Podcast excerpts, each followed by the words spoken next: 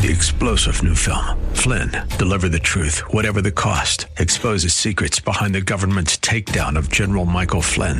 Flynn knew what the intel world had been up to. He ordered the first audit of the use of contractors. This set off alarm bells. He told the truth. He was the most dangerous person for Donald Trump to hire. They had to get rid of Flynn. Flynn, Deliver the Truth, Whatever the Cost. Available now. Watch it today. Go to Salem Now dot com. Salem Now dot com. Thanks for listening to the Town Hall Review with Hugh Hewitt podcast, bringing to you the best voices on the stories and issues that matter. Helping make it all possible is the generous partnership with the Pepperdine Graduate School of Public Policy and A D F, the Alliance Defending Freedom. Here's a piece yours truly hosted that I trust you will enjoy. When Josh Hawley won the United States Senate seat in Missouri, he is from the Show Me State, it was like the Browns draft in Baker Mayfield. The talent pool on the Republican side just got deep. And uh, so he'll make some rookie mistakes. But this Stanford grad, Yale law grad, former Mike McConnell clerk, who along with Luttig are the two best former judges in America, and law clerk to Chief Justice Roberts, went on the Judiciary Committee and just upped the ante entirely. He and Ted Cruz sit back there and they cite each other. They blue book each other. Uh, Josh Hawley, Senator, welcome. Great to have you on the program. Thanks so much for having me. Great to be with you. Are you having fun yet?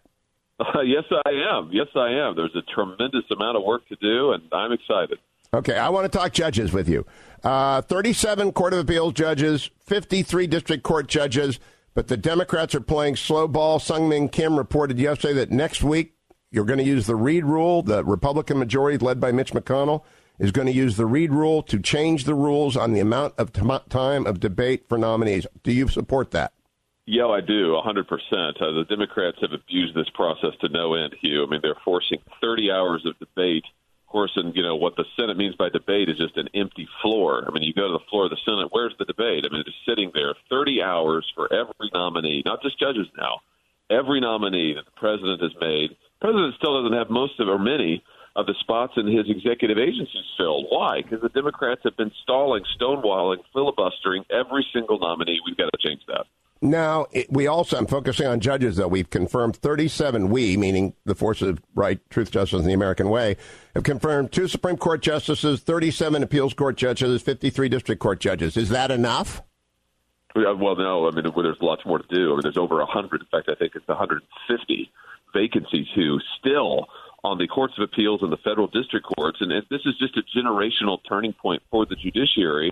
Lots and lots of judges are retiring because of their age, and we're just at one of those tipping points. It's a huge opportunity and a huge responsibility to get pro-Constitution, rule of law judges on the court, and this is one of the most important things that we can do in the next two years. Now, there are five appeals court judges, Mister Blanco, Mister Park for the Second Circuit, Mister Bress, Mister Collins, Mister Lee for the Ninth Circuit. I need those Ninth Circuit justices, Senator Hawley. When are they going to come up for a vote?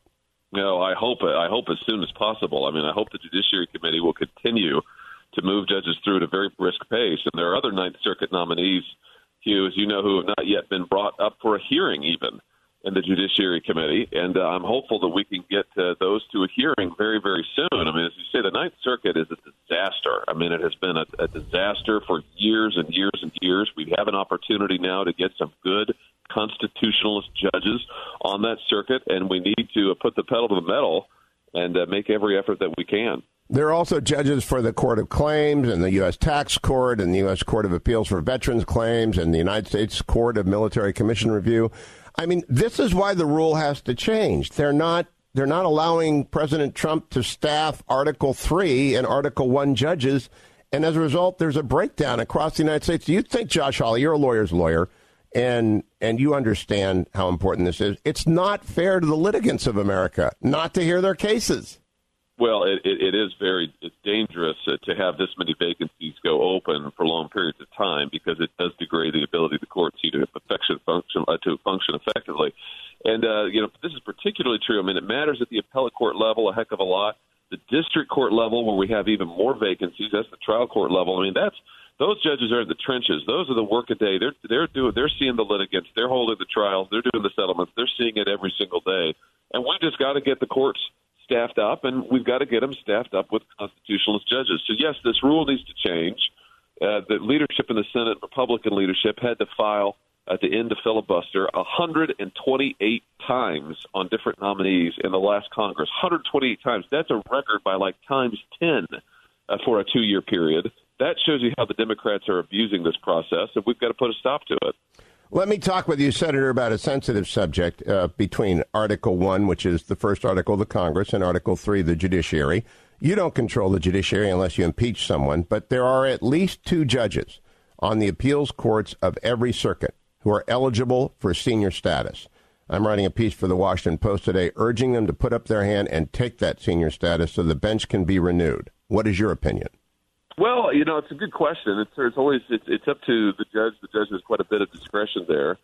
Uh, and, uh, you know, it, it, it is a lifetime appointment, and they do have these other different rules, as you allude to, and you'll probably spell this out in the piece about when someone becomes eligible for senior status and at what point they have to take it. I do think that, you know, judges who consider themselves constitutionalists should think long and hard about this opportunity that we have right now. You have a Republican president who is very committed. President Trump is very committed to putting constitutionalist judges on the bench. And you do have a Senate majority now, a stronger one than we had two in the last two years. So this is a this is an important moment here. In this window, we just don't know how long it will be open. I mean, I think the president's going to be reelected. What will the Senate majority be in two years? I, I don't know. I mean, you just can't bank on these things. So you've got to you've got to make hay while the sun shines, as my grandfather used to say. So uh, I think judges who are eligible for senior status ought to take a long, hard look at this and think about what they can do, as you put it, uh, to help us uh, renew Uh, the judiciary and to make sure we get uh, pro-Constitution judges for another generation onto the court. Now, I, I understand some r- will miss being part of en banc panels. That's really the only difference, is that when you go senior status, so you want to work five days a week, you can. I clerked for two senior status judges on the D C Circuit. You clerked for a, an active duty judge, but that's the only difference. You're not eligible for en banc, but you take a, an oath to protect and defend the Constitution. And your coming and your going is governed by that oath. And I really believe if you are an originalist, a constitutionalist, a rule law judge, and there is this runway ahead of us, they have to raise their hand by the end of uh, June if there's going to be enough time in the next fifteen months to fill the Circuit Court of Appeals vacancies. Yeah, it, it, and you're right to point out the window. I mean, that you that is the window. I mean, you can't just say, well, I'm, I'm going to take senior status now and then we'll get another uh, judge confirmed post-haste. I mean, particularly with the process that Democrats have been putting us through, uh, there is a pipeline and it takes a while, and we've got to move as as quickly as we can. And this is why I say I hope that we can continue to uh, to press the pace, p- even pick up the pace in the Judiciary Committee, and uh, why, it's, why it's so important to get this rule change on the floor and uh, begin to move through these judges even more quickly. Last question on this. thirty-seven circuit court judges approved. Obviously, a Supreme Court vacancy, if it occurs, goes to the top of the pile. But uh, thirty-seven, I think you can get to fifty, maybe fifty-five, possibly even sixty appointees by the end of next term, uh, by the end of this Congress. Do you agree, Josh Hawley? Yeah, I do. I think that is, I think it's absolutely possible, and I think that that ought to be our goal. And uh, again, there are certain circuits that we, we need to prioritize, and one of them is the ninth. Uh, there are a number of vacancies there, including uh, the, the vacant seat uh, left by uh, Judge Kaczynski, and uh, that is those are important seats. And so I, I think we've, again we've got to we have to press forward here. And uh, you used the word originalist just a moment ago, Hugh, and I want to just underscore that. You know, it's not just any judges that we're putting on the bench here, and I'm not going to vote for just any judge. Uh, I want to be clear. I'm going to vote for judges uh, who believe in the Constitution, who are originalists. Uh, who do not believe in the flawed and failed doctrine known as substantive due process. I've, I've made that clear already. I'm going to hold to that. I think it's very important. Uh, we've got to get judges on there who are going to adhere to the text and structure of the Constitution the way the people wrote it. Now, you got into a little tussle with the Wall Street Journal, and I was leaning on you too, but for different reasons over Naomi Rao. You ended up voting for her.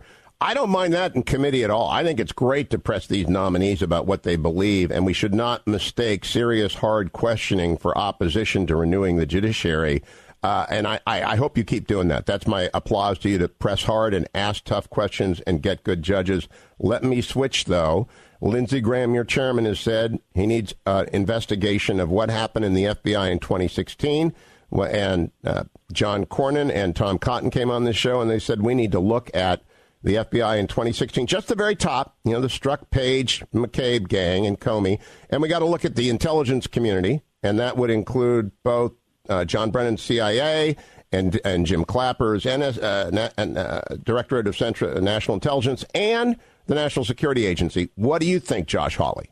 Yeah, I'm, I agree. I mean, I, I am. I have said that I believe that we need a special counsel. We also need oversight hearings. It's not either or; it's both and. And uh, look, I, I, I said I demanded answers here from the F B I. I sent them a letter. I've sent them two letters now, actually, particularly on this counterintelligence investigation that Andy McCabe has told the world about, that we've learned about, that they launched against the president of the United States. You know, this is a spy. I mean, counterintelligence is a spy investigation that they launched against the president. Uh, because from what we can tell, they disliked his foreign policy stance. I mean, it's extraordinary. You talk about a separation of powers crisis. That's one right there. So I've, I've demanded answers from the F B I. They've stonewalled me. Uh, they've they have they have tried to uh, just completely shut out uh, me and my staff. So I said, look, if it takes a special counsel then to get up in their business, then that's what we need to do. And Congress, we need to put these people under oath. Uh, bring them in, put them before the cameras, and make them answer questions. But, yes, I mean, we cannot allow what has happened in the last two years to happen again to any other president. And as a, as a constitutional lawyer, I could say my big concern here is the, the appropriate functioning of our Constitution. And the, the elected representatives, the president, the elected members of Congress, they're the ones who are supposed to be, on behalf of the people, managing our government, not unelected agents, uh, whether that's the political leadership at the F B I or anybody else. Now, I'll conclude this way. I believe the high water mark of the resistance, uh, as day one was for the Confederacy, was last Thursday before the Mueller report dropped. And now I believe that President Trump is like Grant in eighteen sixty-four sixty-five. He's going to fight on that line all summer. He's going to pursue them to the end uh, because the resistance is shattered and they are demoralized and they are broken. Do you agree with my assessment? Yeah, I do think that you've seen a massive sea change here. I mean, they and it, nobody, you talk about the resistance, of course, it's not just elected Democrats. I mean, the resistance has its real home in the liberal media. And the media has been shown up to the, to the greatest extent of my lifetime. I'm thirty-nine years old this year. I mean, to the greatest extent of my lifetime, they have been shown to be horrifically partisan, uh, to have uh, perpetrated and perpetuated uh, a series of falsehoods, and in many cases to have done it, done it knowingly, all because they hate this president, they disagree with him politically, and they do anything to take him down. And so I think they're going to face a major crisis of confidence, uh, which they deserve. And uh, the Democrat Party is facing a major crisis of identity now and, and the policy, uh, which they deserve. And it's incumbent upon us, and the president, by the way, said this when he visited the Republican uh, senators uh, this past week. He said, now it's our time to push forward, to continue to push forward, and to lead this country, to show the American people what we're for. He's exactly right, and that's why I'm extremely optimistic about the next two years and the next four after that. Josh Hawley, it is always a pleasure. Senator, I look forward to seeing you in person this summer inside the Beltway. Congratulations on taking up your role. And actually, it's like Baker Mayfield joining the Judiciary Committee, friends. Josh Hawley. Thank you, Senator Hawley. Thanks for listening to the Town Hall Review. Our program is coming today in partnership with the Pepperdine Graduate School of Public Policy. It's America's most unique graduate leadership programs offered on Pepperdine's breathtaking campus in Malibu, California. Learn more at public policy dot pepperdine dot e d u. If you're enjoying the podcast, please tell a friend to go to Town Hall Review and sign up as well today. Three-star general Michael J. Flynn, head of the Pentagon Intelligence Agency, knew all the government's dirty secrets. He was one of the most respected generals in the military. Flynn knew what the intel world had been up to. He understood its funding. He ordered the first audit of the use of contractors. This set off alarm bells. The explosive new documentary, Flynn, Deliver the Truth, Whatever the Cost, and covers the facts behind this scandal. Flynn told the truth. He was the most dangerous person for Donald Trump to hire. I find out the worst enemy that I'm going to face in my life is right here in America. They took my assessment and they wanted me to change it. And I was like, I'm not changing it. They had to get rid of Flynn. With in-depth interviews, archival footage, and never-before-seen personal records of the man behind the headlines. I just felt like I was drowning. Flynn, Deliver the Truth, Whatever the Cost. Available now. Watch it today. Go to salem now dot com. salem now dot com.